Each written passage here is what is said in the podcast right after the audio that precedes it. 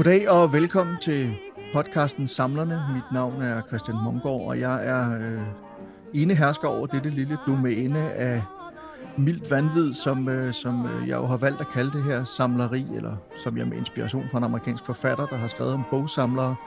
Han har skrevet en bog, der hedder A Gentle Madness, som jo netop handler om det her milde vanvid, der godt kan gribe de fleste samlere, og jeg er også helt overbevist om, at min gæst i dag, han har en, en rem af huden. Øh, og derfor har jeg også tænkt mig nu at slå over i engelsk, fordi min gæst, han er amerikaner, han, øh, han bor i Los Angeles, øh, And now I'm going to switch into English so you can understand me, Felix. Uh, my guest today is uh, Felix Liu, talking directly live, at least right now, from Los Angeles, I believe. Uh, welcome, Felix. Thank you, Christian. Uh, this is fun. I think this is the first time I've spoken to someone uh, internationally. Oh, that's good. That's good to hear. So, Felix, um, you have your own podcasts, you have your own dealership in the things that you also collect, and you're uh, a representative for uh, artists within the field you field you also collect. So let's just start like I always start this podcast by by asking you to talk or to tell me a little bit about yourself. Sure. Uh, I just I think at, at this point, uh, whatever uh, listeners you have, you're about to lose half of them. But it's your show, so um, I, am I am uh, now 52 years old. Um, just celebrated my birthday, and uh, I've been a lifelong fan and consumer of uh, you know nerdy content. So uh, you know, comics were really big for me as a kid and I've, I've carried that into uh, adulthood. Um, so uh, yeah, I uh, I just uh, have been lucky enough to, um, you know, for the most part, uh, uh, do what I enjoy. Um, so you know, I, you know, if it wasn't comics, it was movies like you. So I think we have a lot of similarity there. Mm and I went to uh, film school uh, at in LA, which may be why you think I'm in LA, but I, am actually up in San Francisco now. Um, but uh, you know, comics were were always there. Um, you know, the the way comics are released and distributed in the U.S. is they come out once a week uh, in a serialized format. So uh, you know, there aren't too many weeks where I don't go to the shop to to pick up my my comics. It's just a habit I've I've uh, just just kept up with, and um, you know, comics, uh, the the quality of comics have sort of uh, gone up and down like a sine wave over the years. I don't know how old you are, Christian, but you know, to me, the '80s were a real high point mm. creatively, and then uh, there there have been some fallow periods, but you know, the last 10 years or so have been another high point. You know, I, I really feel like we're in another golden age where the level of talent uh, of the creators is, you know, the average level of talent across the board is, is, is, is as high as it's ever been and maybe even higher. And uh, especially when it comes to the art. So, uh, you know, in addition to collecting comic books, um, I became a comic art collector. And for those in the, the, audience who don't know what comic art is, you know, we call it original art. Um, the way comics are created is that um, an artist sits down to draw the the uh, the art on paper, and uh, that art uh, has value to collectors. So what I do now is I represent artists in the sale of the original art. I help them sell their original art. Uh, I help promote them. Uh, you know, I want to raise their profile. I want to raise their market value. Uh, and I want to uh, make their work uh, available to collectors. Um, it's really just another uh, income stream for the artists, uh, but obviously for collectors, um, you know, it's an opportunity. Um, we mm. we love we, we love the stuff, so the opportunity to acquire it is is everything. So I help facilitate that. Uh, so mm. that's kind of the short version, anyway. now let's take the long version. And I can tell you, I actually I turned 50 in uh, a month and a half, so we're not that far from each other in age either. Uh, and and it is yeah the the the 80s were were great, and that was when I started really started buying comics myself. Uh, I started out by buying Donald Duck, which as always Donald Duck and Mickey Mouse have always been big in in uh, in Scandinavia and in Denmark especially. And then I started reading superhero comics, and then I started reading all the French uh, or the Fra- Franco-Belgian um, uh, comic books that are really, really, really big in Europe and and really big in in, in Denmark. Bigger, I would say, a lot bigger actually than uh, that's than superhero comics. Uh, but superhero comics are, are, big as well, and I, I read all of those uh, as well back in the 80s. I haven't done it much lately, but as a film critic, I of course watch all the films, and and I count myself among the lucky ones because I can actually remember a lot of the stuff from the comic books I read many years ago, which is which is not bad when you have to watch this whole kind of interconnected story that these films and TV shows are, are at this point. But um, uh, Felix, uh, how did you start collecting? If we go way back, you start, I guess, as a kid being interested in, in comic books, especially superhero comic books.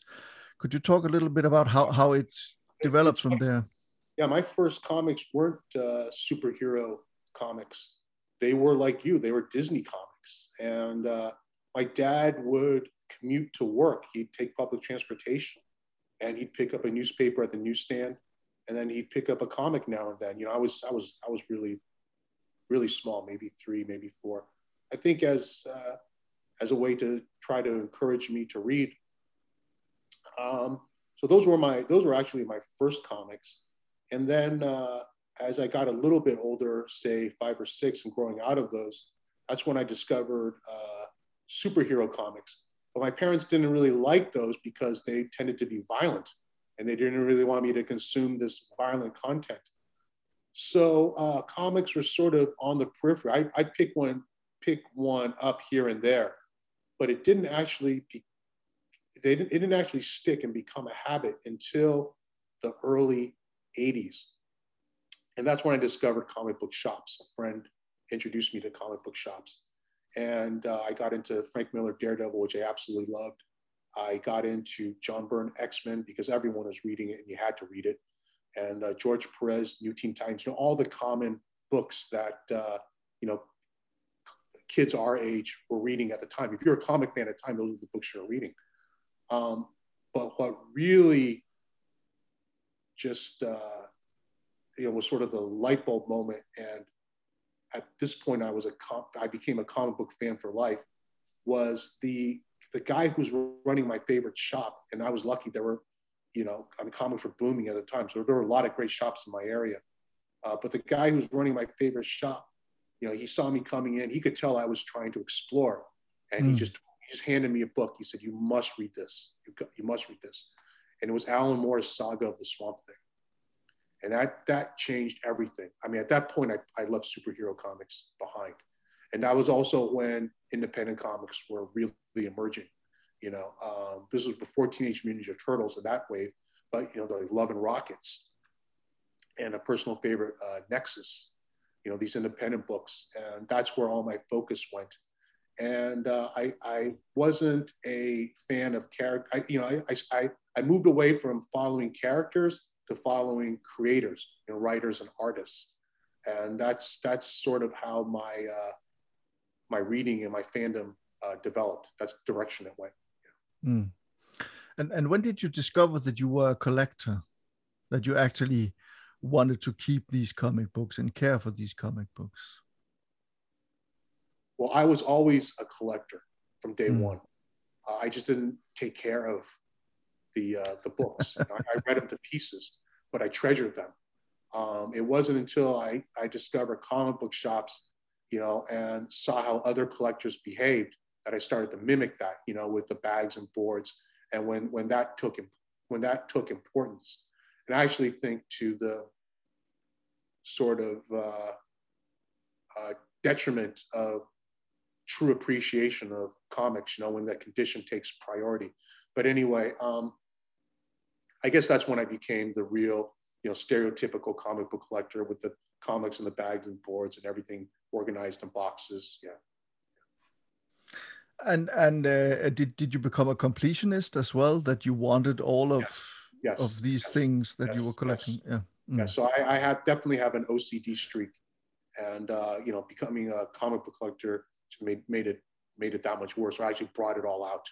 Yeah. So I had to have, you know, every every mention of of uh, of Alan Moore, or you know, even if it was a one pager, he uh, I tried to find it. You know, so certain certain guys I would uh, you know be quite obsessive about hunting. You know, and, and you know now I really sound like an old guy, but if you were a fan back then, I mean, you had to put in the work. I mean, you had to roll up your sleeves, and and and there was sweat equity uh, in building a collection. Um, these days, you know, anything you want to learn is at, the, at your fingertips. You know, on your phone. Anything you want to buy, just go to eBay or any number of sources. It's be on your doorstep the next day. You know, I mean, the the uh, the work you had to put in before was just insane. You know, I'm not, and I'm I'm not going to say it was better, but I think that's why we have, you know, we're so closely connected emotionally to this material because of all the time we devoted to it. It's I think content these days there's so much of it, and it's it feels more disposable. Mm. But you say it's it's it's not uh, necessarily it wasn't necessarily better at that time. But have we lost something when we went digital? When we went online, the the I hunt.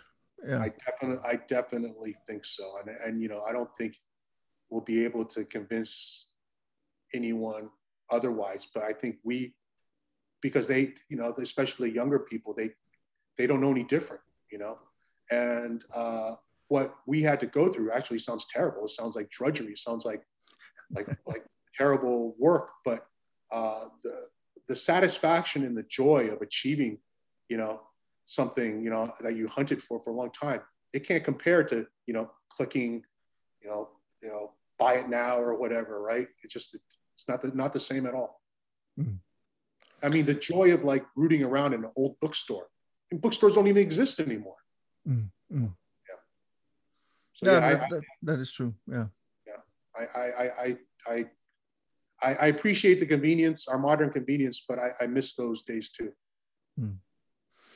Uh, now, th this is not a, a, a, therapy session, but but speaking about the OCD, and, and it is something that I, I recognize in myself in, in the sense that for me, collecting is also about creating order in a chaotic world, in a sense that when I collect, when I uh, catalog my collection, when I uh, try to find out what I have, when I put it in order, it is about making sense of the world in, in, in a sense. Is that something you can recognize as well?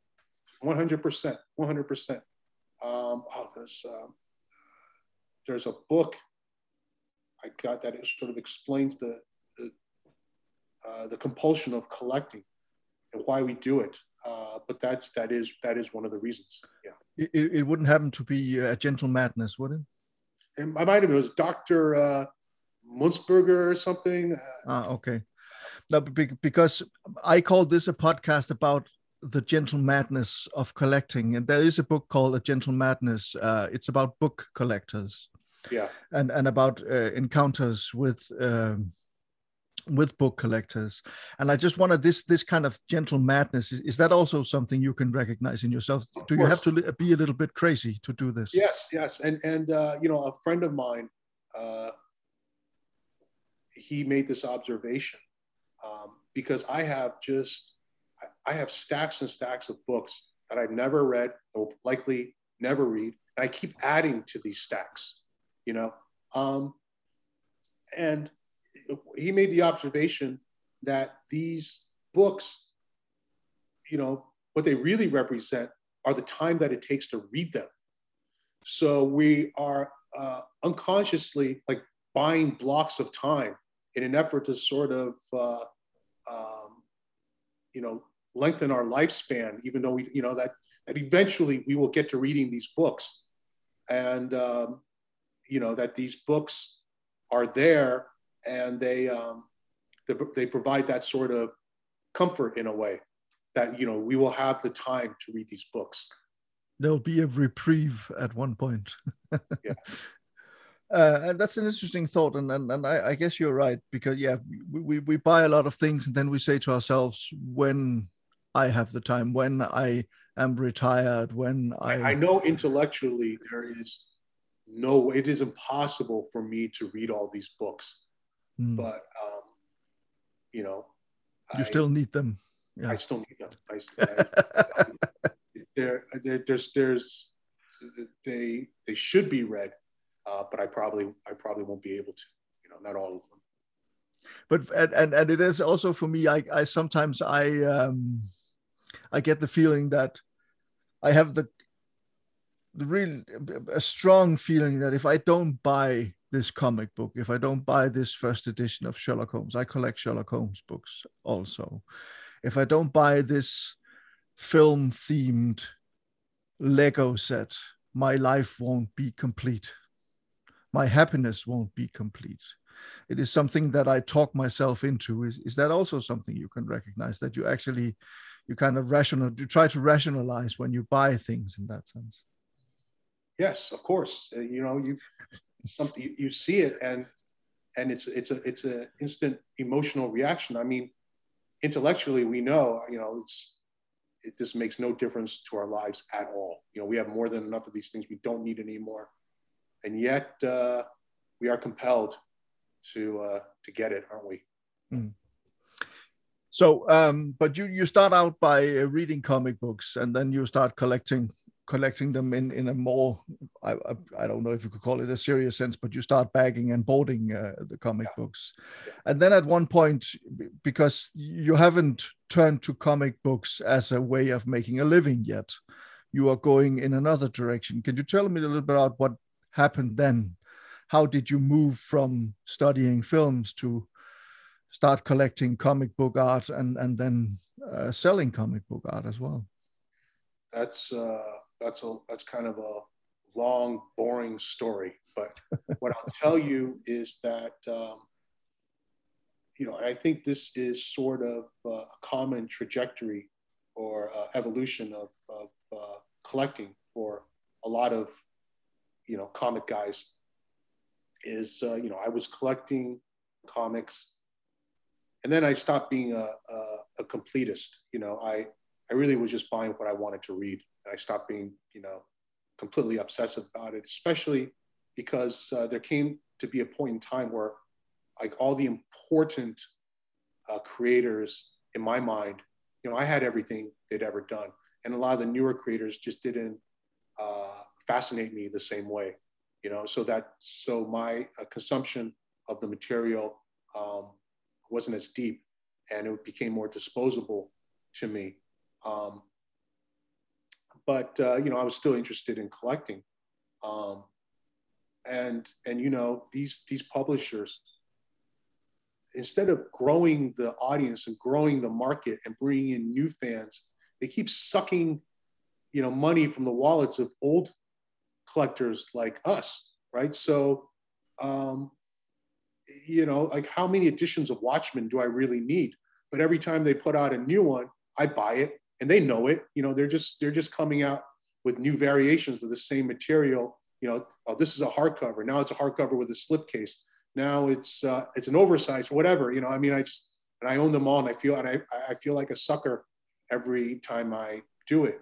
Um, anyway, it's not really answering your question, but uh, okay. what what uh, what I got into just uh, almost out of boredom is when they started grading comics, right? So you could get your comic graded; it will come in a plastic slab. You could never read it again, but it uh, it protected your comic, you know, in perpetuity. You know, certainly within my lifetime, this comic will be safe, and that appealed to the OCD side of me of uh, of uh, you know keeping the, the comic in, in in great shape but that was a very uh, temporary dalliance. You know, I mean, I, I got into it and it, you know, in less than a year, I realized this is just, this is really dumb. You know, this, uh, you know, why? Why?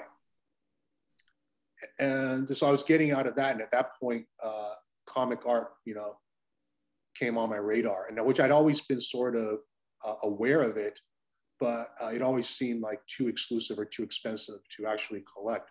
Well, I'd spend, I was spending a lot of money on these stupid slabs, you know, the graded comics, uh, and here this art, you know, was cost even less than the graded comic. and was definitely more interesting to me. So strictly as uh, as uh, economic proposition, you know, uh, if nothing else, the art was was was was now very interesting. So I sold all the slabs that had any value, and I started buying art, and I just haven't haven't looked back.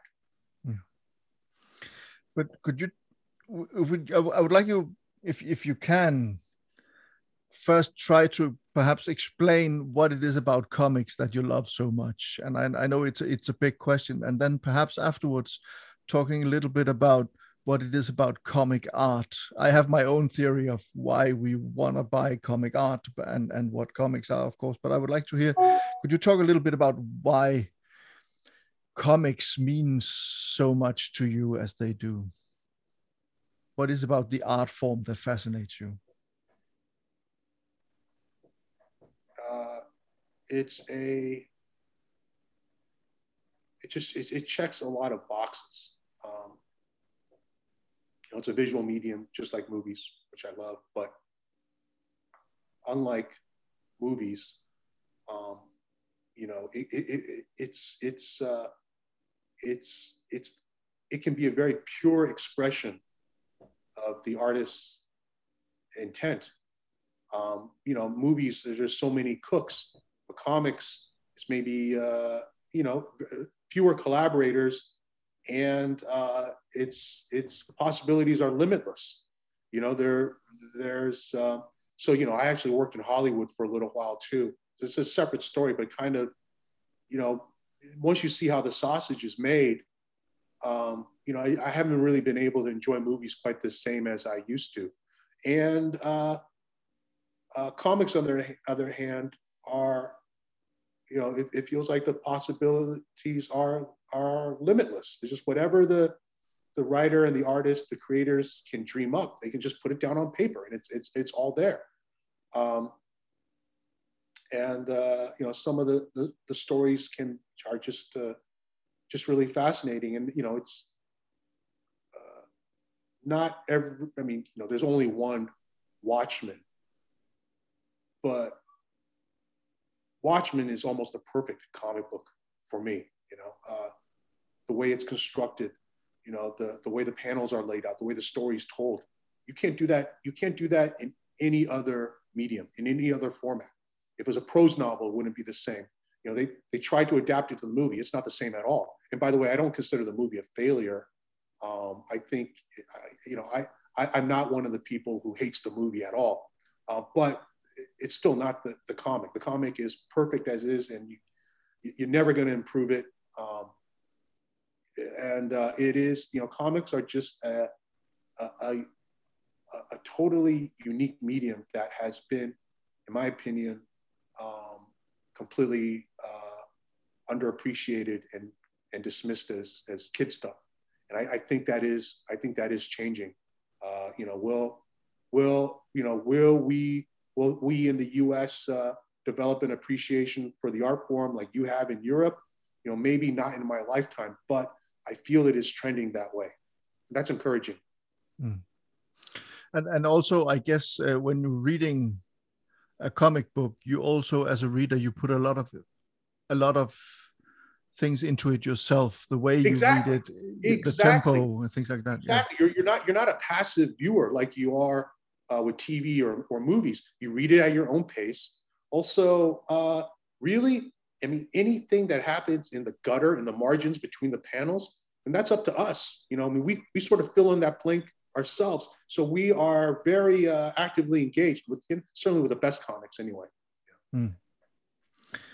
And going from a finished comic book and then to the art behind the comic book is well, it is a little bit like watching how the sausage is sausage is, is made, but it is again, it's something completely different. And for me, when I look at a piece of original comic book art, I feel like it's getting very close to kind of where the art is made, where the creation takes place, in a sense.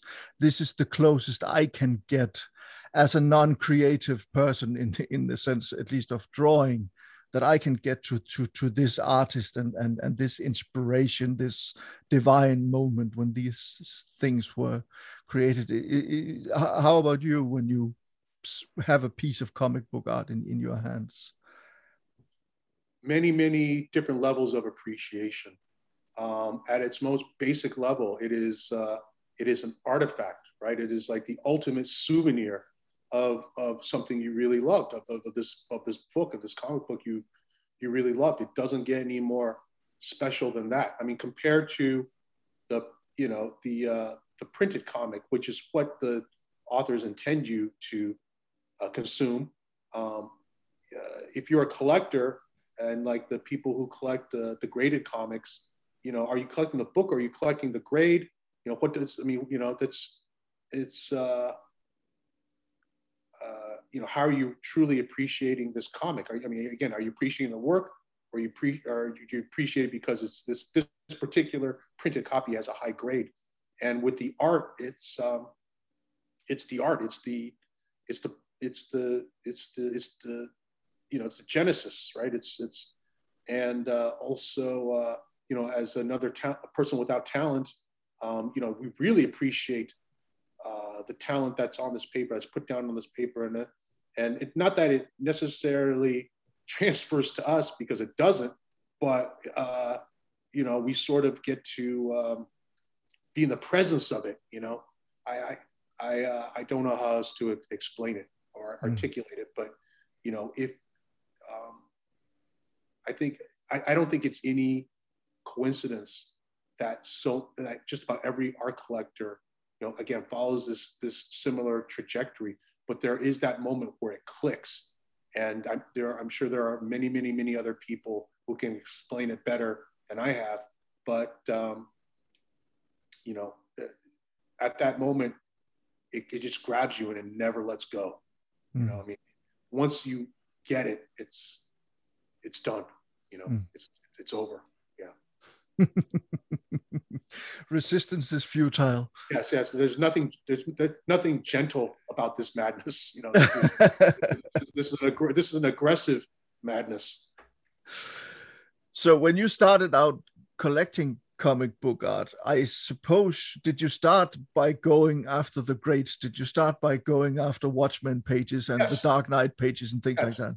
Yes, yes, because I was, I was, uh, you know, I was a newbie and I was completely ignorant about what the market was, how these things went, and uh, I didn't know that it would grab me that hard. I was just fascinated by it, and so my initial thought was, I, am going to get an example from say 10 or 12 of my favorite works, and that'll be it. I'll be done. You know, um, I didn't know how difficult it is because the art is really limited. You know, comics are thousands, tens of thousands, hundreds of thousands, and in your case, in Europe, um, you know, million plus copies. So you know, you there you can acquire them pretty easily. But art is one of one.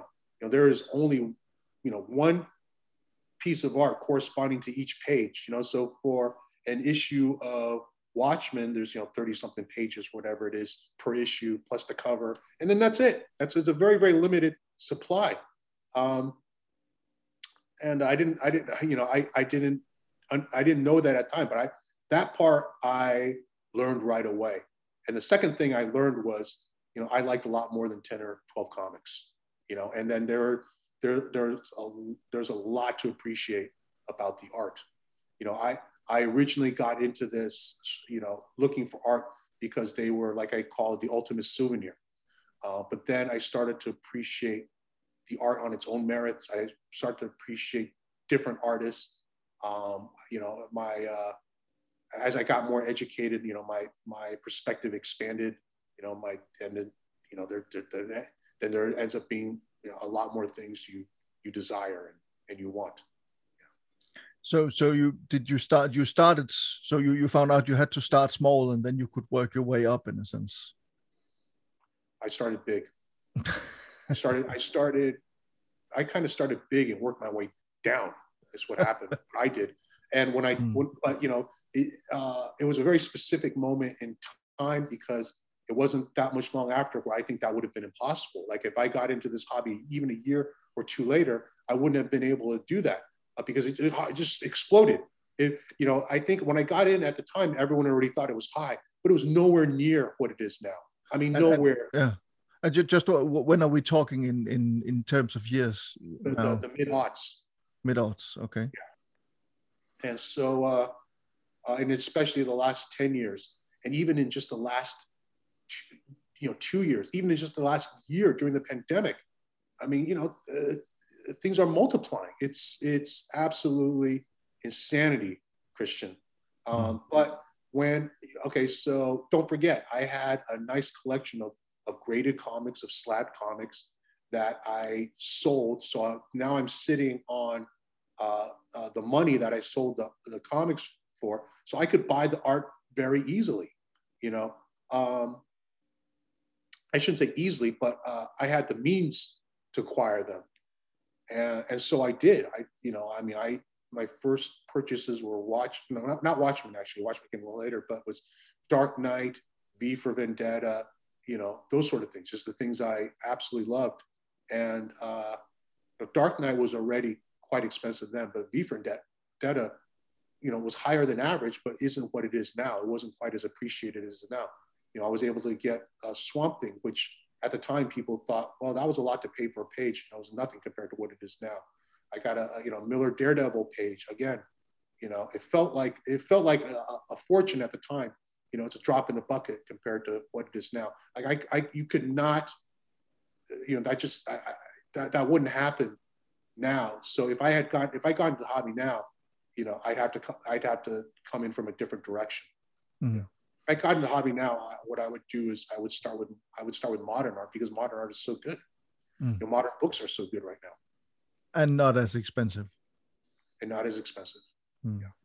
Uh, we'll get back to talking about your podcast, but I would, but but one of the things that you discuss a lot on your podcast is is the way the market flows in a way and how it has developed over the last well few years, but also 10, 20 years ago. And I, I wondered if if you could just take me through this because it, it seems like comic art has gone from being under or even unappreciated to being a commodity now which is in high regard or at least a lot of there's a lot of money in in it. Uh, so could you talk about that kind of development? I i don't know when when when did when did the comic book or comic art market kind of first start to to explode if you could call it that?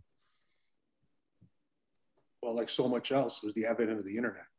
Mm, and uh, people being exposed to it, like uh, and uh, and and and just uh, people having access to it, and uh, ease of transaction. You know, so just things are moving around a lot faster than they used to. It used to be a very very slow process. Um, say back in the 70s, um, you know, you you had to go to a convention, and this is true all the way. This really is true all the way up until the internet. So 70s, 80s, and most of the 90s. You know, you went to conventions to buy art, um, or you bought them off classified ads in Comics Buyer's Guide. Do you, do you remember Comics Buyer's Guide? Yeah. Okay. So Yeah. Comics Buyer's Guide was a newspaper. Uh, publication came out once a week here in the states. Uh, it just uh, contained all the news about the comic book uh, hobby and market, and there were always a lot of uh, ads in there. The publishers would promote their their work, but also you know dealers and collectors would advertise either to sell or to buy. Um, and so you know if you wanted original art, um, it was it was a slow process, and that's how things were up until the internet. And so you know prices would rise, but along with everything else, as you know, as, as a function of inflation, it wasn't uh, you know you didn't see these um, just these these sort of parabolic events that that are that are happening now um, and then but with the internet you know with things like ebay you know just just everything is accelerated and that includes the the uh, uh, the increase in the in the prices you know that's So that's that's all that's all directly related. Mm-hmm. And what is it that has happened within the last few years? Because I can see that I, I go, I, I participate in a lot of online auctions, not just for comic book art, but also for memorabilia stuff in America and also in Europe and and in and and, and auctions in in Denmark as well.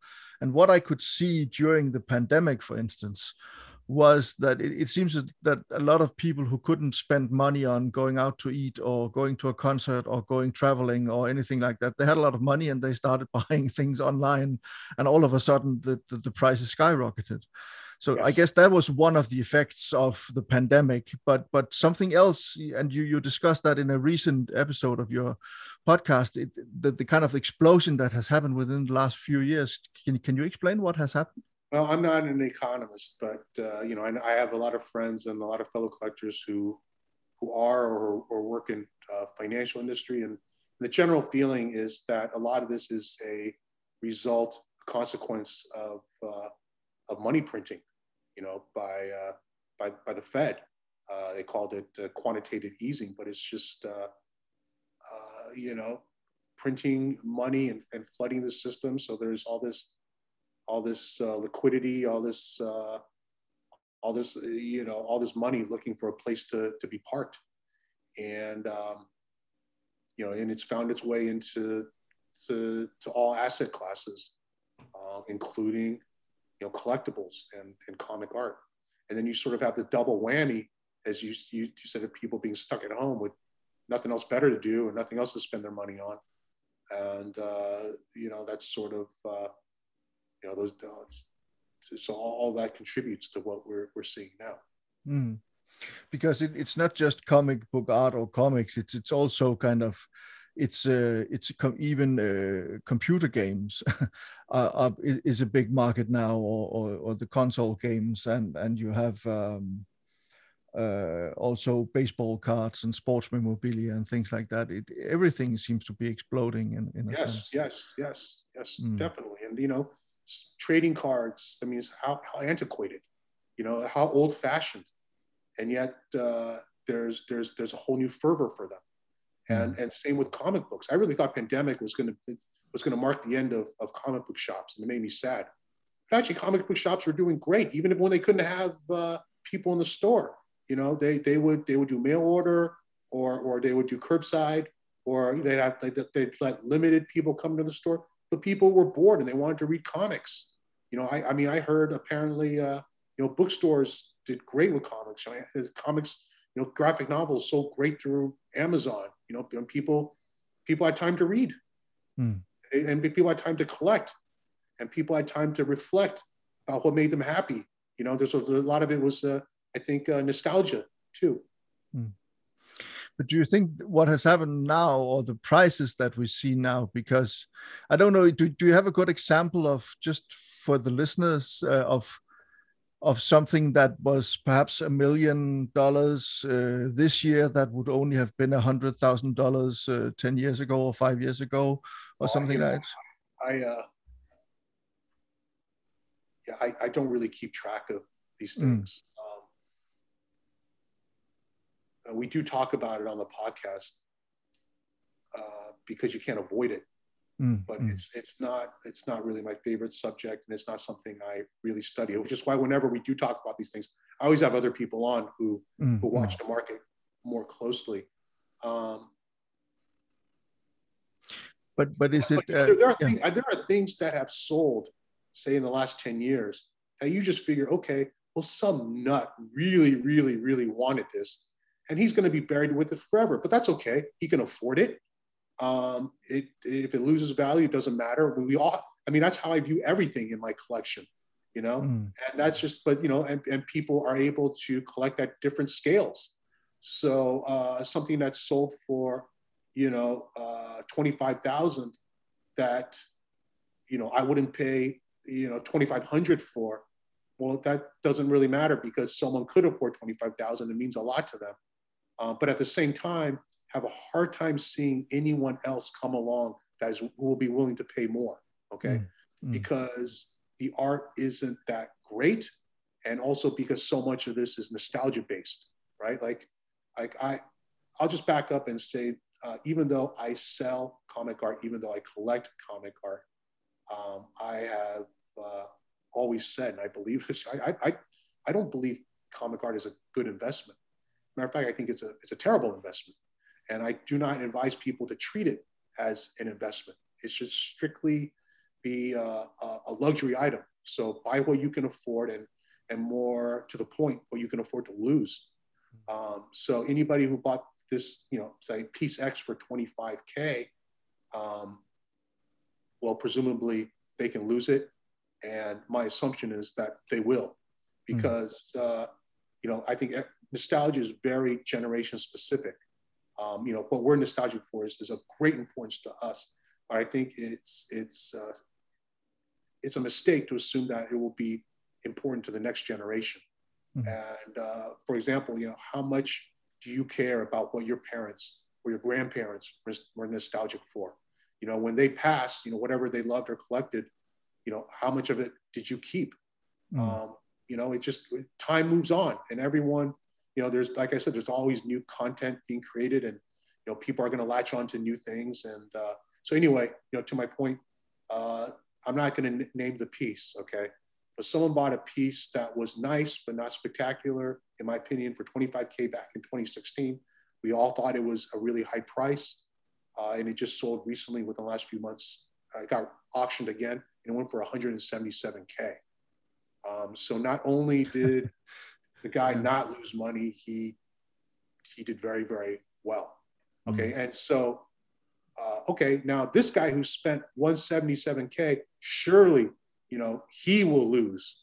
Uh, you know, I, I can't say that anymore because it, it just, it's just madness. It's, it's crazy. Um, I don't assume that this guy will lose anymore. It's not a bet I would make. It's, you know, I'm not going to do that, but I mean, the way, the way things are, are going, you know, who's to say? Sorry, I'm I'll, the client's call. Sorry about that. No noise there. Yeah. That's okay. So so uh, but but is is this kind of these prices, these rising prices, are they is it ruining the hobby? Is it ruining comic art collecting in a sense?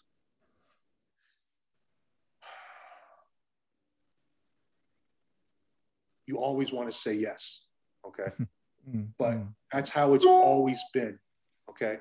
At any point where new collectors come into the hobby and new collectors are coming into the hobby every day. You know, there well, we haven't reached a point yet where new collectors aren't coming in. You know, it will, you know, logically speaking, nothing goes up forever. So we're gonna we'll be there at some point, just can't say when. But like say at any point there are new collectors coming to the hobby, they're buying at higher prices and values are going up. And people who've been in the hobby will always say, you know, well, that's it. This is fucking up the hobby. You know, all this new money is being spent indiscriminately. Um, it's ruining it for the rest of us. That is everyone's lament when there are new collectors coming to the hobby. But they always forget that when they came into the hobby, you know, they were the new collectors at that point, and they were causing angst for the previous generation of collectors. So I, I don't, I don't, uh, you know, I can't say that. Uh, uh, it's it's ruining the hobby because guess what? The hobbies just continue to grow and grow and grow. You know? But if you are getting into the hobby as a new collector today and you don't have a shit, yeah, you're fucked. You're fucked. And, yeah, I, am sorry. I, I'm I'm sorry. I feel bad for you. I feel really bad for you. You know, if, if I were to get into hobby today, I, the answer is. You know, I, I, I, I yeah, I, I, because I, uh, I think there's so much talent in current working artists I would I would appreciate it from that level. But in mm. terms of stuff that I liked as a kid, I'd have no chance. No chance. I, I wouldn't even bother. I would, yeah, I wouldn't even bother. But still, buy what you can afford, but also buy what you like. I yes, guess. Buy, buy what you yeah. love. Yeah. Mm. Yeah. Don't treat it as a an investment. No, you know, I'm, I'm giving. I'm I, am saying that you know it's only gone up. It's and that's it's but I feel that's a trap. You know, I mean, and, and some people will eventually get hurt. You know, you ask me, uh, has it is it bad for the hobby? I'll tell you what. I, I am not saying it's bad for it, but I think what I think might be good for the hobby is if we do see a decline. Okay, if if uh, you know if we discourage the investor types, and especially the speculator types, if people did get slapped on the wrist for uh, just being pure speculators. Because right now, whatever you buy, you know, you're, you're making money on. So everyone feels like a genius and it emboldens everyone to, uh, to you know, invest or speculate. And uh, no, that's not good for the hobby. Yeah, that mm. part yeah, isn't good for hobby. But, you know, people who can afford it, who are spending, you know, those, these, these outrageous sums of money because they can afford it, because it, it is, they truly do love it. No, I can't say that that hurts the hobby because that's, that's, uh, that's, that's just how it is. Mm. I would like to talk a little bit more about your own collection, but just going back a second, um, uh, you started collecting comic book art, and then what, at a, a point this turned into your work as well. Yes. And and you started representing artists, and you started dealing with comic book art. How how did that come about? Uh, you know, comic book art collectors are have have traditionally sort of been in two distinct camps. Okay, you had you had vintage collectors who collected older art, and then you had modern collectors. Now there was there wasn't much crossover because vintage collectors tend to be nostalgists, and so they're only interested in what they grew up with, and and and uh, they're not really interested in anything else. You know, modern artists uh, maybe they or, or people collect modern art um, could be those who you know only read modern art and have no appreciation for older comics, or it's uh, because they can't afford older work. But there's sort of two distinct camps. Well, uh, I was kind of an oddity, uh, not not not as odd anymore, but I like both because I've always read comics. I never stopped reading comics. I read comics as a kid, I read comics as an adult. So I had an appreciation for all the best works across that spectrum, across that timeline. Um, so I got in, when I collected, started to become a comic art collector, um, I, I got anything that I liked or was interested in, you know, and, and what I was interested in, tend, you know, covered a wide range. It wasn't just, you know, you know, what I read from ages, uh, you know, eight to 14, and that's it. I'm not interested in anything else. I'm interested in everything I read from eight to up to, to date, you know. Um, so uh, I was buying art directly from new artists or current working artists. And um, I don't know if this book is uh, translated into uh, Danish, but I know it was very, very popular in France. Uh, it's a book called The Manhattan Projects. And I, I, I read this book, I loved this book. And so I uh, reached out to the uh, artist. His name is uh, Nick Pitarra, really wonderful artist. Uh, I probably own more of his work than, than anything else, but that's, that's, that's, that's, another, that's another issue. Um, so I was buying art from him and I felt like he was uh, selling it too cheap. And and really, I was it was really only me, maybe a couple other people, but this it wasn't. He didn't have a, a large following or a, a, large market or a large fan base, and I, I felt he deserved it. Um, so I I told him, uh, you know, I will I will I will help build your market. I will build your market for you. I just said it, you know, and he laughed and uh, it, you know, because it was not, not, at the audacity of it, just it just seemed kind of silly. Mm. Uh, and and uh, you know, I actually didn't know for sure that I could do it, but I had some ideas of how it could be done, and uh, I put it into practice, and it didn't take long. Um, all of a sudden, his art became very hot, and uh, so just by chance, I became his rep. And he had a lot of other friends who were artists, and uh, I wasn't really planning on becoming a rep, uh, but word got around, and other artists uh, wanted help too. So that's sort of how it uh, started. Now, just like I told you, there are uh, sort of two distinct camps of collectors. There are also two distinct camps of comic art sellers. You have dealers and you have reps. Uh, dealers sell usually sell vintage art, and it's art they own, so they carry the inventory. Um, so they they buy X and they sell for two X or three X or four X or five X or whatever it is. That's their business. It's a very a more traditional kind of uh, you know business. And then you have reps who uh, sell work on behalf of artists for a commission, for a percentage. They don't own any of the inventory, and they are essentially uh, working for the artist. You know, the dealer has obviously has total autonomy, whereas the rep is, uh, you know, is working for the artist. So at the time, um, especially well, you know, and the reason, you know, like I said, there weren't any crossovers between vintage art collectors and modern art collectors. There was no crossover between dealers and reps for the most part. You know, dealers didn't rep artists because it wasn't worth their time. You know, it wasn't. It was a lot of work for for very little pay for for a small percentage, relatively speaking. You know, um, and meanwhile, uh, reps weren't dealers because uh, for the most part they couldn't be. You know, they they didn't. They generally didn't have the expertise they didn't have the, you know, they didn't have the knowledge. They didn't have the relationships, which tends to be very important, you know, with, with collectors. And they didn't have the uh, financial wherewithal to carry the inventory. They usually became reps because they hung around Artist Alley, became friendly with a artist, and this was their way of uh, having a relationship with the artist by helping the artist in this way. But it was there was nothing glamorous or lucrative about it at all. Uh, and so, you know, my friends would say to me, my longtime collector friends would say, you know, if you're going to be doing, if you're going to be an art, if you're going to be selling art, you know, why are you a rep? You should be a dealer. Dealers make money. You know, reps make no money. It's just the waste of your time. And it's true. At the time, you know, reps are very low on the totem pole. You know, they're they're not uh, regarded. Uh, they had nowhere near the status or stature of dealers. Um, but uh, I really wasn't interested in being a dealer. You know, buying for X and reselling for 2X just wasn't very interesting to me. And um, so it wasn't about the money at all.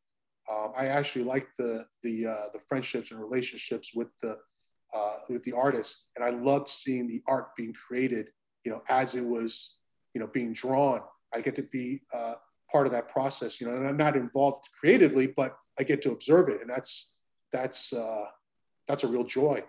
Um, and, you know, to get to know them as people and to, uh, and to, uh, and to, to, you know, to, to help them. Um, there's a lot of satisfaction from that. Um, but it is true, uh, the job, and it was a job, like you are working for the artist. It did not pay well at all. You know, the first few years was, uh, was just a money pit. I mean, I was, I, I, I wasn't even breaking even. It was costing me money to, to be a rep, you know? Um, but I sort of had this vision of how it could go. And uh, ultimately it went there and it actually even exceeded what I had, what I had hoped. Um, but uh, I couldn't afford to, if, if it didn't, you know, I, I probably wouldn't still be doing this. I just, or I would be doing this on the side, like just about every other rep. Mm. And you've also seen uh, quite a few of your artists or the artists you represent uh, blow up in a sense that becoming very popular. And at, times you actually put on sale whole issues of their comics and they sell out, as far as I can see, really fast. Yes, yes. Um, so I've always believed that uh, modern art is is under, underappreciated. Mm. And it's just a matter of uh, exposing the audience to it um, and talking about it and not necessarily educating them, but opening up their eyes to, uh, you know, great work, you know, because ultimately all art started off as modern art. So, you know, we hear a lot of people lament, oh, if only I had a time machine you know, I would have bought all the John Byrne X Men art or all the Frank Miller Daredevil art back in the 80s. Well, you know, would you have, would you really have? Because if you're not buying modern art now, you wouldn't have bought modern art then. You know, you, you would have been buying what you were nostalgic for back from what you read in the 50s or 60s, but you wouldn't have bought contemporary art because uh, it wouldn't have had value to. It's only now where that where the, the then contemporary art has now become vintage art, where now you know now you value it. Um, so I think for uh, you know savvy collectors or collectors who who know what they're looking at, you know that time machine is now. You know we are mm-hmm. in that moment now.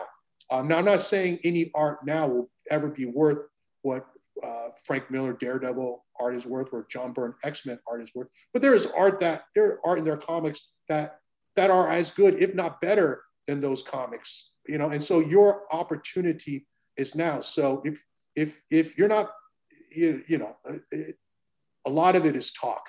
You know, a lot of it is big talk.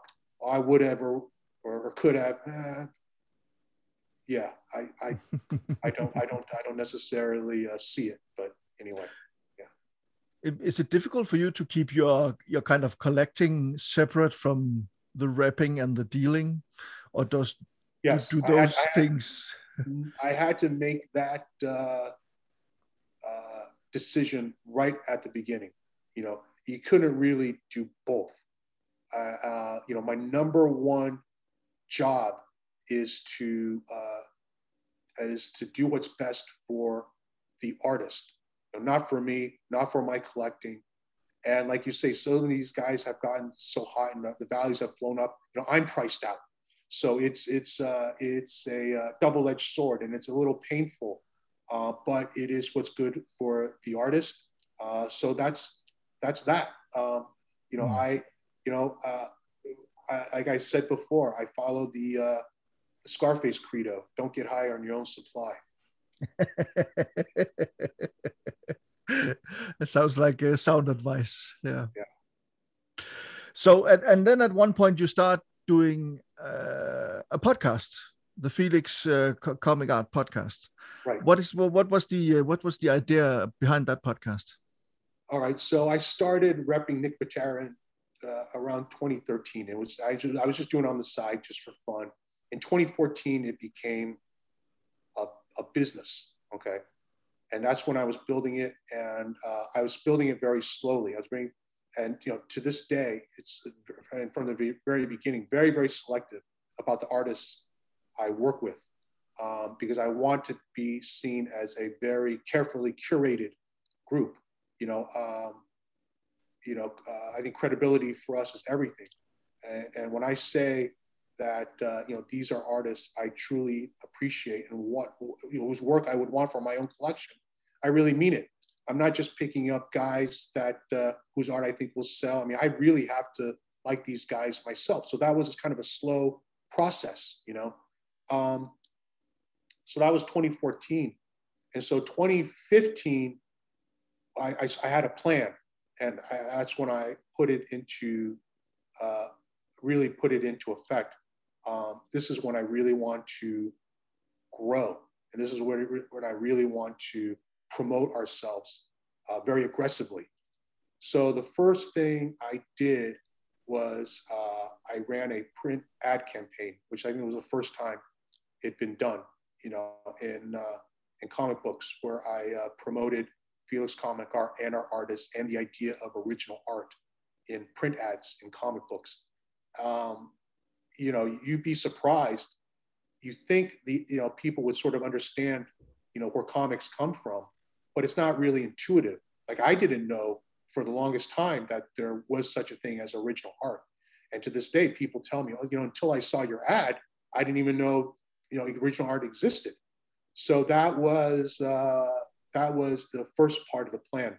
second part of the plan was I was going to um, sort of utilize the you know current tools, the social media tools at my disposal, and uh, I started a, a, YouTube channel. And I really thought so. Uh, so funny thing is, I really thought you, the YouTube channel was going to be what was going to be the the big difference maker. You know, I thought that the YouTube channel with print ads were going to really move the needle. And then I also had the idea to do a podcast. And I thought the podcast is going to be the least of it. You know, I'm just doing it just to just to try something to see if it sticks. But I I had really no hopes or expectations for the podcast at all. Um, it was just something to do to engage and and maybe if people listen to it, that would uh, that be a little extra added bonus. Uh, but I, I did all these things to uh, to get the collectors' attention, uh, but also to get artists' attention. You know, I don't uh, try to recruit artists. You know, I have a, a, a softer approach. Uh, I, what I hope is that they will see with their own eyes and hear from other artists themselves, you know, what we're doing and sort of uh, come to the come to a conclusion themselves. You know, uh, just make up their minds themselves without me trying to give, give them a hard sell or, or pitch them. You know, so I was hoping all these efforts would bear fruit. Um, so as it turns out, the podcast is what had the biggest impact by far. I mean, like almost instantly, that generated way more conversation and way more communication, way more people reaching out to me than anything else I had done, you know, including the print ads or the YouTube mm. channel. It was it was the podcast, and um, so by uh, you know, I wanted to show people like uh, fun stuff we were doing. Like you know, I, I organized a trip for all of us to go to to Japan, you know, just as a vacation. But I document. I, I had my buddy come along document it, and we made a little video of it, and that really served no purpose. It was like a nice little memento, a little travel log for those of us who went. But um, you know, I wanted everyone to see that uh, you know we're a fun group, you know, and and and and you know things like that help. So by 2016, um, it, it it it totally bore fruit. You know, I mean, the efforts really paid off. Like I had so many people come on board that year. You know, I mean, I, I kept it really small in preparation in the hopes that I would uh, you know, the, the, the, the, the artists who were out there whose work I loved would, would come on board. And it was, it was amazing. It was, uh, you know, I can't even remember them all, but like off the top of my head, it was James Jean, um, Tradd Moore, uh, Ryan Ottley, Skottie Young, um, who was huge for us. Uh, you know, it was just mm. just on and on and on. Like we doubled in size in one year, and with like some of the biggest names, you know, and it it, just, it was just, uh, um, yeah, and it's just it's just it's just been crazy ever since. And I guess also the podcast kind of expanded the whole network you have now of of other collectors you know and collectors you've interviewed on the podcast and you stay sure. in, in, contact with. yeah. Sure. So the funny thing was my my first idea of the podcast was just to talk about our guys and what we did. Um, but it was kind of a boring podcast, if I'm going to be honest.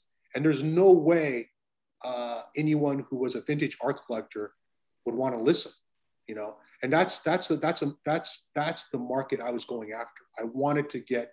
I want I, I want to grow the market, you know, like with the print ads. I want more people to discover uh, comic art. I want new collectors come in. I want younger collectors come in. And that's really ultimately the only way to keep this going. But uh, established vintage collectors, I mean, that's, you know, that's, that's like instantly we can grow our brand and our market if we get them on board. If I only did a podcast about, um, you know, new art, well, they would never listen. So that's when I realized, well, uh, you know, people say, wait, why are you talking to Albert Moyer, David Mandel, these guys who only collect old art? What does that do for you? You know, people couldn't understand. It, it seemed counterintuitive. But what it ultimately ended up being was a bit of a Trojan horse. You know, I had I had like the biggest names in vintage collectors, and we talked about a lot of vintage art topics. But I would also uh, talk about new art too in there. And so eventually it would pique the interest of uh, vintage art collectors. And uh, that's how they sort of discovered what we do. And now, you know, that's expanded to uh, modern art market as a whole. You know, I, you know, I had different ideas how I want to market this art. For example, like a complete issue, like, like all the pages sold in one lot to a buyer. Um, you know, that's not something new. It'd been done before, but it's very much uh, you know, if it happened, it was a very rare and random event. It wasn't any kind of regular thing. Well, I wanted to make it a regular thing. I wanted to normalize the idea of it. Um, and so uh, now, uh, you know, complete issue sales are very, very common. I mean, we've completely blown that market up. And, you know, uh, to the benefit of the entire modern art market because uh, complete issues are selling for for everyone. But you mm-hmm. know, honestly, like I had to uh, uh, build a foundation for that. You know, I had to create that uh, for it to happen. Yeah. So, so in a sense, you've been you've been a, a trailblazer in, in that sense. Um... The, the the the modern art market is completely different now, mm, and mm-hmm. you know, uh, uh, you know, this doesn't sound uh, uh, uh, humble, but it is very much you can you can see the pre Felix and the post Felix. You know how things have have changed. Yeah, no question. Yeah, that sounds good. Pre Felix and post Felix. That's that's not bad. Yeah. so, uh, Felix, your own collection.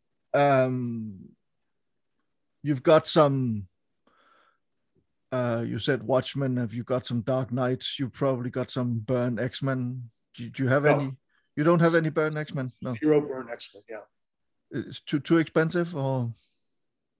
Yes, I actually had a really excellent page, but I didn't love it enough to keep it. it uh, I, I sold it to, to get something else I like better. You know, something mm. else that uh, uh, nobody else. You know, I, the, the stuff I like. There are things I like which a lot of people value, but there are there are a lot of things I like which very few people value. You know, it's I like what I like. Yeah, yeah exactly. But uh, is it a big collection? Could you talk a little bit about size and and and how? Um... It is I would I would say in relative terms, it is a big collection. Especially if anybody new comes in the hobby, they will look at the collection and be, "Wow, that's a big collection." But mm. I, you know, uh, I came into this hobby with friends who were very well established collectors and who have giant collections. You know, I mean, like enormous, just just unreasonably huge collections.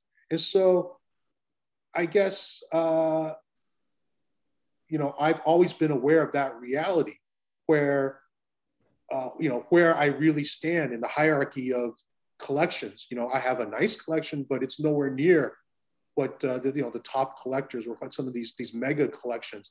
And I, ne- I never aspired to that. I just I I uh, it, first of all it would be it's uh, financially impossible, you know, mm. really. But um, you know, I'm happy with uh, with uh, you know one or two nice examples of a favorite, whatever. Whereas you know some of these guys have, you know, they're like, you know, they've got stacks and stacks of, of their favorite thing. You know, yeah. So so uh, in the same way as your wrapping business is is uh, tightly curated in a sense you would say your collection is also curated that you yes. have what you love yes Mm. Could you take me just through some of the pieces you have in co your collection? Because you have both vintage things, but you also have a lot of modern things.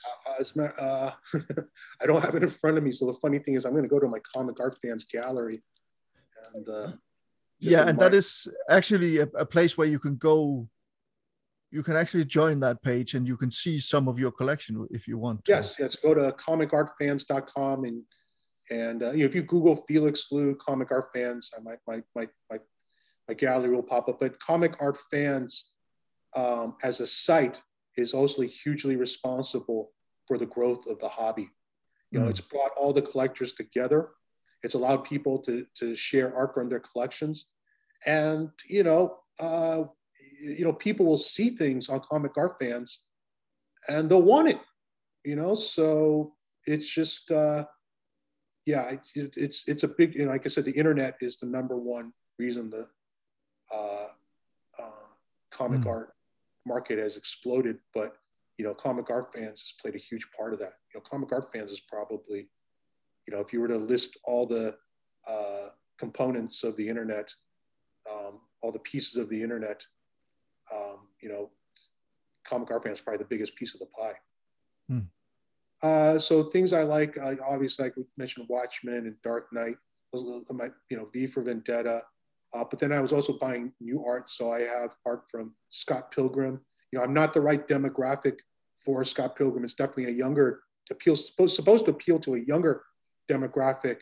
Uh, but I thought it was just an amazing work by Brian Lee Mm. O'Malley. And I actually I rep Brian now, but I was buying a lot of the Scott Pilgrim art from Brian uh, because it was it was it was relatively it was a lot cheaper than vintage art. You know, mm. uh, Manhattan Projects I talked about. If any of your audience hasn't read that yet, great read, um, especially the first two or three collections. Uh, it does it does peter out a little bit, so you know you don't need to read it all the way to the end. It's it's unfinished actually, so until they finish it, you know you can just just read the first few trades. It's it's it's uh, some of the best comics I've I've ever read. Um, you know, uh, I there there are in the, there are auteur types. You know, like you and I are both film guys, and there's a auteur theory. Um, well, to me, auteur, auteur theory is even more applicable to comics than it is to film, which is collaborative medium. So then you have guys like Dan Clowes and Chris Ware Mm. that you know that whom I consider to be uh, true auteurs, and guys like Mike Mignola. Um, so stuff like that I love. Mm. You know, Jaime Hernandez I think is is one of the greats. Yeah. Uh, I, I met uh, Jaime was in Copenhagen for a, a comic uh, book festival a, a couple of years ago. He was a really nice guy, and I bought a drawing uh, from him, which is, is, is really. I love uh, Love and Rockets. It's it's it's just an amazing uh, piece of work. Yeah. yes, yes. Um, you know, did you did you read a Torpedo? Yeah. Yeah, so um, I like Torpedo. Mm.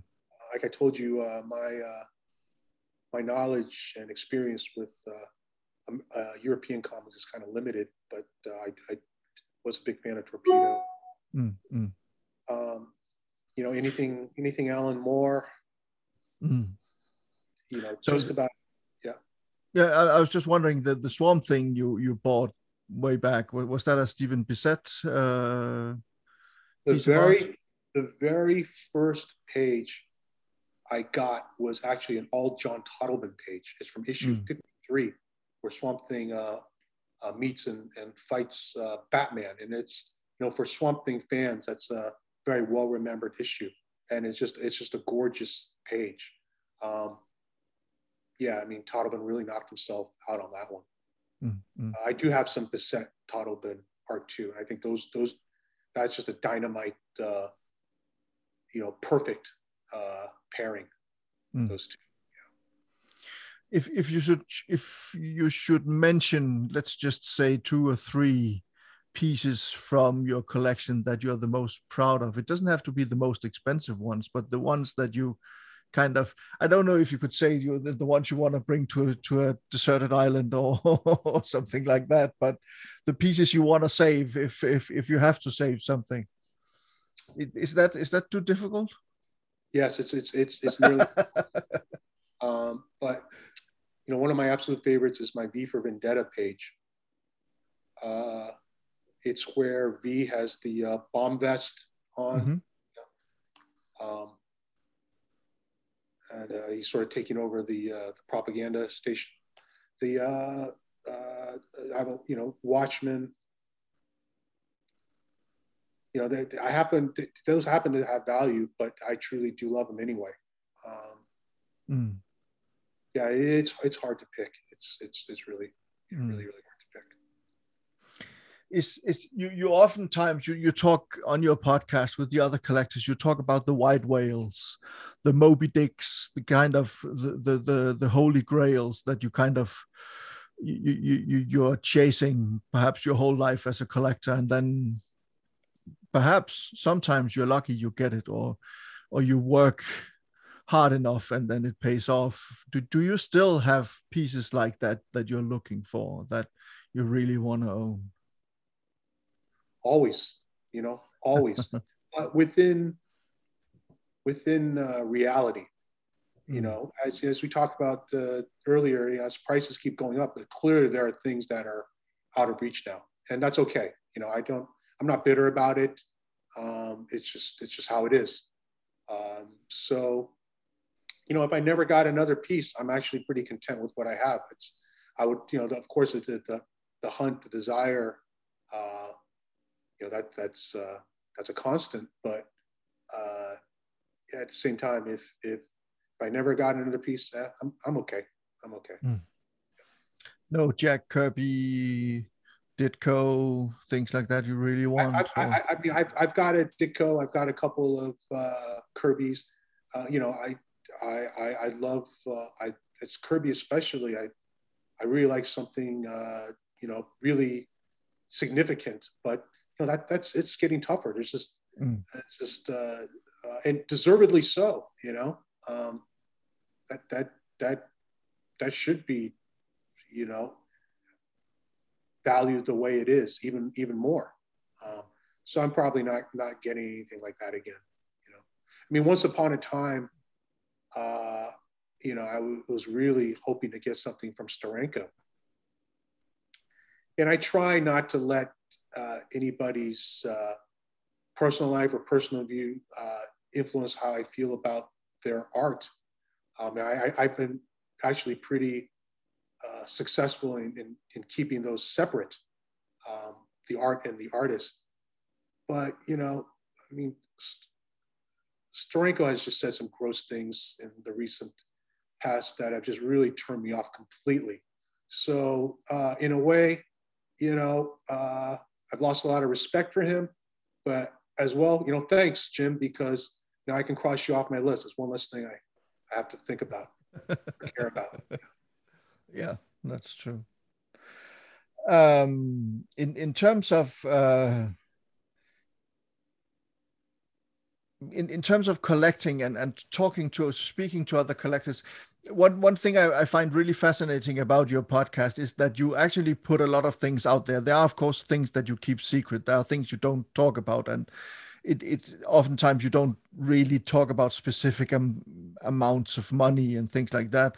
But there are a lot of things you, you talk about in, in, in terms of the process and things like that and i was just wondering is, is, is how does it work for you when you're collecting? Is it a lot of backroom talk? Is it a lot of going still to conventions and meeting other collectors? Is it going on comic arts uh, fans and and showing your your stuff and then looking at what others have and and trying to perhaps yes. uh, change exchange things or yeah definitely. right but but more so with uh, vintage art less so with mm. modern art modern art is pretty straightforward uh, mm. but but vintage art um, there's a lot of uh, networking a lot of intel you know a lot of uh, recon i guess uh, that's that's required and you know we talk a lot about it on the podcast because as you sort of suggest, for the most part, it's been, you know, held very closely by collectors and uh, who don't like to share information. Um, part of that's understandable because uh, you know you need every little advantage you can get. But uh, uh another part of it is just kind of uh, is kind of douchey. Like like uh, here, I know something you don't. Haha. Um, and we don't uh, uh, you know, we don't really like to be that way or, or promote that kind of attitude. So we're pretty open, you know, within reason. I mean, there's some things people don't want to talk about. We, we respect that too. Um, hmm. but uh, you know, for the most part, uh, we're pretty much an pretty much an open book. Mm. I'm, uh, you know, I've gotten a lot of people on the show. I don't think would have ever done any other show before, and a lot of that's because of my personal relationship with them and I have a good personal relationship with uh, so many collectors um, because uh, we we we're we're you know we're friendly with each other and we we're we share information with each other and uh, mm. you know we don't uh, I don't know it's uh, you know the difficult thing about this hobby is that the art can be very highly contested and everything's one of one. And um, if something, if someone gets a piece, that means you're not getting it. And so the, there, there is this highly competitive element. But, um, you know, I, I've met some of the best people I've ever met in my life through this hobby. And uh, when you just uh, try to put people first, uh, and uh, you know, just as, as one of my friends, Glen Gold says, you know, human first, collector second. Mm. Um, you know that that uh, that makes a big difference. You know, so you know, I, I definitely hang out with uh, like-minded individuals. Mm. Because that is one of the things I wanted to ask you uh, here as one of the, my final questions is that, of course, all hobbies or collecting circles have its bad apples. That's that's uh, no secret. Of course, they have. Um, and and you've talked about some of them you, you usually don't name names you, you you talk about these people and you talk about some of these things that have happened and you also and you talk about also kind of you know faking art and and what you have to be careful of when when you buy things especially on ebay these days. But you also have talked about this i i believe you call it a cabal of people uh, and and i don't know if that's just a myth because you you, you talk about it in in a kind of joking terms but it is you get a feeling that there is a kind of a cabal. I don't know if you could just explain what what that is all about well i think i mentioned earlier that uh, you know as a comic book art reseller you can or seller you can either be a dealer or a a rep and uh, you know, almost no one, if they had a choice, would choose to be a rep. You know, people would rather be a dealer. Well, you know, I chose not to be a dealer uh, because, uh, well, uh, what I said earlier was that the work wasn't particularly interesting to me. Uh, but the truth of the matter is because I'm not a fan of uh, most dealers, you know, um, and that's the that's kind of the cabal, you know, uh, and I really don't have any interest in in being uh, involved. You know, I think if it, a lot of people, you know, when I started um, Felix Comic Art, you know, I had an advantage. And the advantage was like within the collecting community, community, a lot of people knew who I was. I wasn't just some rando, you know, who like, hey, now I'm repping artist X. You know, um, you know, people had an idea or, or, or knew me who I was because I was pretty, uh, uh, you know, I was, I was pretty pretty visible. I wasn't high profile like a giant collector. Like that's not why people knew me. People didn't know me because uh, you know I, I had a massive collection. Um, it's because uh, you know I was uh, I participate in the uh, message boards or chat groups or or whatever, and uh, you know, I, I, pretty much speak my mind, like if like you like you probably noticed from the podcast, and I don't uh, no interest in uh, in kissing up to to dealers or whatever. If there's something I see that I think is I don't agree with, you know, I'll just say it. And a lot of people, I think, to this to that point, kind of fearful. They'll piss off the wrong people, and that means they won't have access to art. Well, I really don't care about the access to art. If I don't get the art doesn't matter. If a dealer won't sell to me, who cares? I don't want to give him my money anyway. Um, there's plenty of other avenues I can use to buy art. Or if it's all close to me, then then so be it. You know, I'm not going to uh, uh, uh, just cower. You know, uh, it's just it's just uh, uh, you know that's that's no fun. That's no fun to me at all. Um, hmm. Have you so, have you gotten have you gotten yourself into trouble that way? Oh yeah, yeah, yeah. You know, there was uh, there was once one time there's a guy who uh, threatened to to uh, to beat me up at a show. Like he saw see the show, I'm going to teach you a, a, a lesson. He said, uh, "What are you?" You know, which I thought was uh, was amusing. I told him, you know, you're you're welcome to try, um, and that was the that was the end of that. You know, and, and um, yeah, you know that I've been people said, okay, you're going to get uh, uh, blackballed. You know, you're you're gonna you're not gonna. Well, then don't sell to me. I don't. Mm. I you know I I don't. It doesn't doesn't doesn't bother me.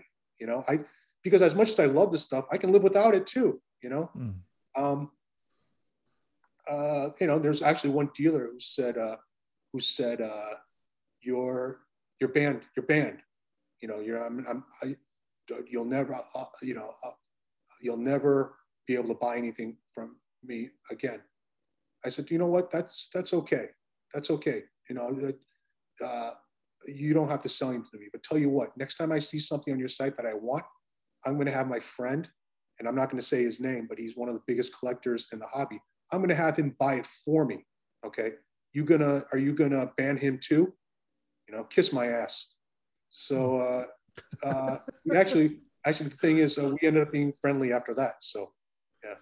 Yeah, and and I guess you also and you did get a lot of fans exactly because you you kind of you've kind of de- demystified and opened up this hobby and and the kind of the mechanics of the hobby more than it has ever been which i i think a lot of people find refreshing and and kind of it, it's not as daunting kind of going Well- into this world as it was once I, I just I just talk about the hobby and the market as Mm. I see it. Um, I think other people who sort of uh, I think I think other people who would try to do this or have done things like blogs or whatever, you can tell there's always an agenda, right? The agenda is to uh, pump the market, um, and it uh, you you can you can you can see it and you never quite believe it, and it's it's just not interesting. It's just a it's just propaganda. Um, so Hmm. you know, like my friends and I, we do the podcast. We just we just uh, we we talk pretty freely and openly. one final question then um sometimes when i get tired of films or as a critic i watch a lot of films and a lot of them are not really that good. And sometimes i have to remind myself why i love films. And i do that by watching the films i love the most. I watch the first indiana jones. I watch star wars. I watch the godfather. I watch Howard Hawks films or Billy Wilder films or, or you know films like Hitchcock films, all those kinds of films that kind of remind me why I love films, why films or movies are an art. And and I wonder, did you have the same that sometimes you have to remind yourself why you do this, why you love this, and then you do a podcast with your friends or you look at the piece of uh, Dark Knight art you've got on your wall, or, or what do you do to keep kind of the enthusiasm and the passion surrounding this thing you do? See, if I was a dealer and I'm just dealing in old art, and you know the the, the inventory is uh, sometimes I got good stuff, sometimes I got crap. You know, I could see myself feeling that way, getting burned out. But when you do what I do, and you're a rep, and you're surrounded by the talent that I'm surrounded with, and you get to see that uh, experience, the act of them creating, and you know, uh, just being amongst that I have not had that feeling once at all. And as a movie fan, a moviegoer, I, I, know exactly what you're talking about. But in doing what I do and uh, uh, just just watching these amazing talents do their thing, um, it's it's just never-ending fuel. Mm. You know what's funny is uh, Yeah. you know the, the one movie that almost broke me was by, by, your, by your fellow countryman um, Lars von Trier. I'm sure you, you, you guys probably hate hearing this, but it was Breaking the Waves. I saw that in the theater. It was 95 or 96. And I've never walked out of, I've always, you know, I will not walk out of, that's the closest I ever came to walking out of a movie. And I, I felt physically sick after that movie. And uh, because, you know, it's that you know, that Mm. I get seasick, right? So that that that the camera that doesn't stop moving. This plus it's is taking place on on the water, and and then the just the, the and then the, but the subject matter was so grim and bleak, and I just it, it it's it scarred me. It really scarred me. So yeah, I actually think he will enjoy hearing that. So next time I meet him, I'll tell him that, and yeah, I think he'll actually get enjoyment out of it. So uh, okay, okay. I I, I, I, I, did. I've not seen another Lars von Trier. Fair enough. Well, uh, Felix, I'm going to put up in, in the show notes uh, of this podcast, I'm going to put the uh, the link to uh, your homepage and also for the, your YouTube channel and the podcast, and also uh, Comic Arts Fans, the the webpage where you have a gallery of of uh, of some of your collection, so people thanks. can can find Yeah. uh, some Yeah, information yeah, there. thanks a lot, Christian. This is a this is a lot of fun, um, it's, and uh, and uh, it's great. I I uh, uh, I'm I'm tickled that uh, there's an audience for this, uh, you know, all over the world. So Yeah, that's thanks, thank you, thank you. Yeah, thank you very much for taking the time, Felix. Uh, and um, I'm just going to say a few words in Danish. Mange tak, fordi I lytter med derude også. Øh, det her, jeg håber, I får fundet noget af den her lange snak med Felix Løve. Jeg har selv synes, det er enormt spændende at høre om en lidt anden verden, end den man bevæger sig i til daglig. Tak endnu en gang, fordi I lytter med, og skulle I have lyst til at gå ind og anmelde eller rate den her podcast et eller andet sted, der hvor I nu engang lytter til podcast, for eksempel Apple Podcast, det tidligere iTunes, så skal I være mere end velkommen til det. Husk nu, alt under fem stjerner accepteres ikke. Det var alt for denne gang. Vi hører snart ved igen. Tak skal I have. 今星を浴びて東京ウキウキ沈むウキウキ心ズキズキワクワク世